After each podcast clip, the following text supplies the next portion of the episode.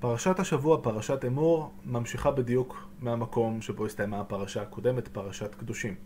אם בפרשת קדושים ראינו את התביעות המוסריות והערכיות הנהדרות בעיניי, שאנחנו אה, מחויבים בהן כי אה, אנחנו אמורים להיות קדושים, כי אלוהים הוא קדוש, ולכן אנחנו חייבים להקפיד על משפט צדק ועל מסחר הוגן, ולא לרמות אחד את השני ולא לשקר. אז כאן אנחנו ממשיכים בתביעות האלה, אבל מתמקדים במעמד אה, של הכוהנים. אז הכוהנים אה, מחויבים בסדרה של איסורים נוספים, למשל טומאת מת, מה שאנחנו מכירים היום בדמות האיסורים על אה, כוהנים להיכנס לבתי קברות. איסורים נוספים נוגעים למשל לענייני הנישואין. כהנים, אנחנו גם מכירים את זה מהמציאות של ימינו, למשל אינם יכולים לשאת אישה גרושה. אה, ואנחנו רואים אה, הגבלות נוספות אה, או מצוות נוספות שקשורות למשל לכהן הגדול ולמשל לקורבנות ולכהנים שמקריבים אותם. אי אפשר לה, שבה, שבפעולות האלו של הפולחן ממש יהיו מעורבים או כהנים או קורבנות שיש בהם איזשהו מום. זאת אומרת, הכל צריך להיות באיזושהי רמה או דרישה יותר גבוהה לשלמות. החלק השני של הפרשה נוגע למועדים, יש אה, פירוט של, ה, של החגים שאנחנו מכירים, החל מפסח, אה, שבועות, דרך אה, יום, זה לא בדיוק ראש השנה, מה שאנחנו חוגגים אותו היום כראש השנה, יום תרועה, ויום כיפור, סוכות ושמיני עצרת, שהיום אנחנו מכירים כשמחת תורה. כשהיינו אולי מצפים שלכל חג יהיה צמוד ההסבר שלו, אבל זה לא תמיד ככה. למה הכוונה? הפירוט של החגים, אה, אנחנו נתקלים בו כמה פעמים לאורך התורה, זאת רק אחת הפעמים האלה, ולמשל כאן אין ממש הסברים למה צריך את פסח. יש את זה באריכות במקומות אחרים. כן, יש כאן הסבר אה, יותר, אה, קצת יותר מעמיק למה צריך את סוכות למשל, וכאן הנימוק הוא, למען ידעו דורותיכם, כי בסוכות הושבתי את בני ישראל בהוציאו אותם מארץ מצרים.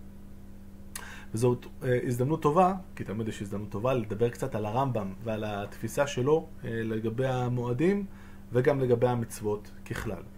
כשהרמב"ם אה, מסתכל על משה רבנו, אחד הדברים שהוא הכי מתפעל מהם זה היכולת של משה לקחת את האמיתות העקרוניות, הפילוסופיות, עיקרי האמונה של היהדות, ולגלם אותם בתוך מצוות מעשיות.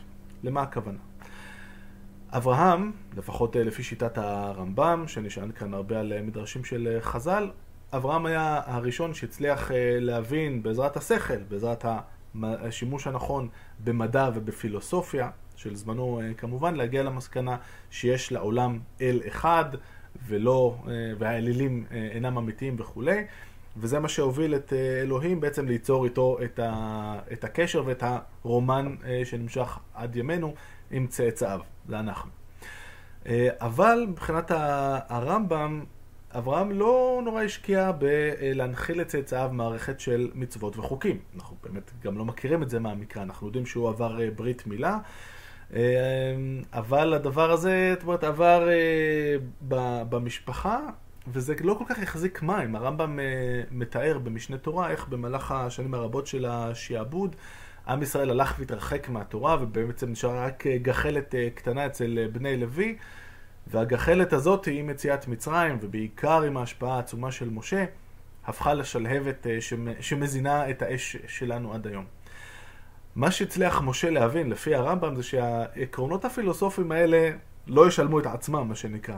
זה לא יחזיק לבד עם כל הצרות אה, שמזמנת לנו ההיסטוריה, ולכן צריך לעגן אותם במערכת של מצוות. והמצוות האלה צריכות להיות קשורות לשכר ועונש. כי בסוף רק ככה אנשים מבינים.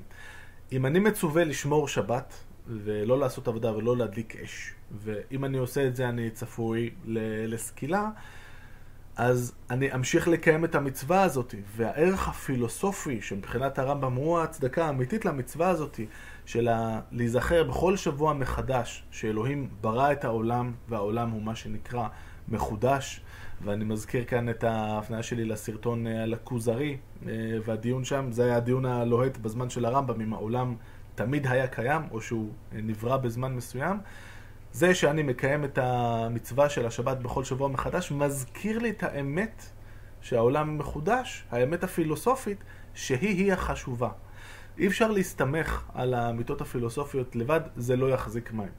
ואם אתם ממש רוצים שנלך לדוגמה הקיצונית, אפשר אה, לחשוב על העם הגרמני והציוויים המוסריים הנהדרים שאנשים, אה, שפילוסופים גדולים כמו עמנואל קאנט אה, הקנו לו, ובסוף ראינו מה קרה.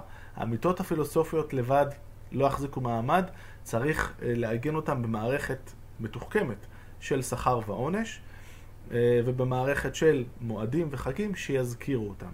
אז אם צריך לזכור שאלוהים הוציא אותנו אה, מארץ מצרים בגלל המחויבות שלו, המחויבות שלו לאבותינו, ככה הרמב"ם אה, מפרש את זה, כי בסופו של דבר הוא חייב לנו, או הוא אוהב אותנו, בגלל שהאב הקדמון שלנו הצליח להבין לבד את האמת, זאת הסיבה האמיתית מבחינת הרמב"ם.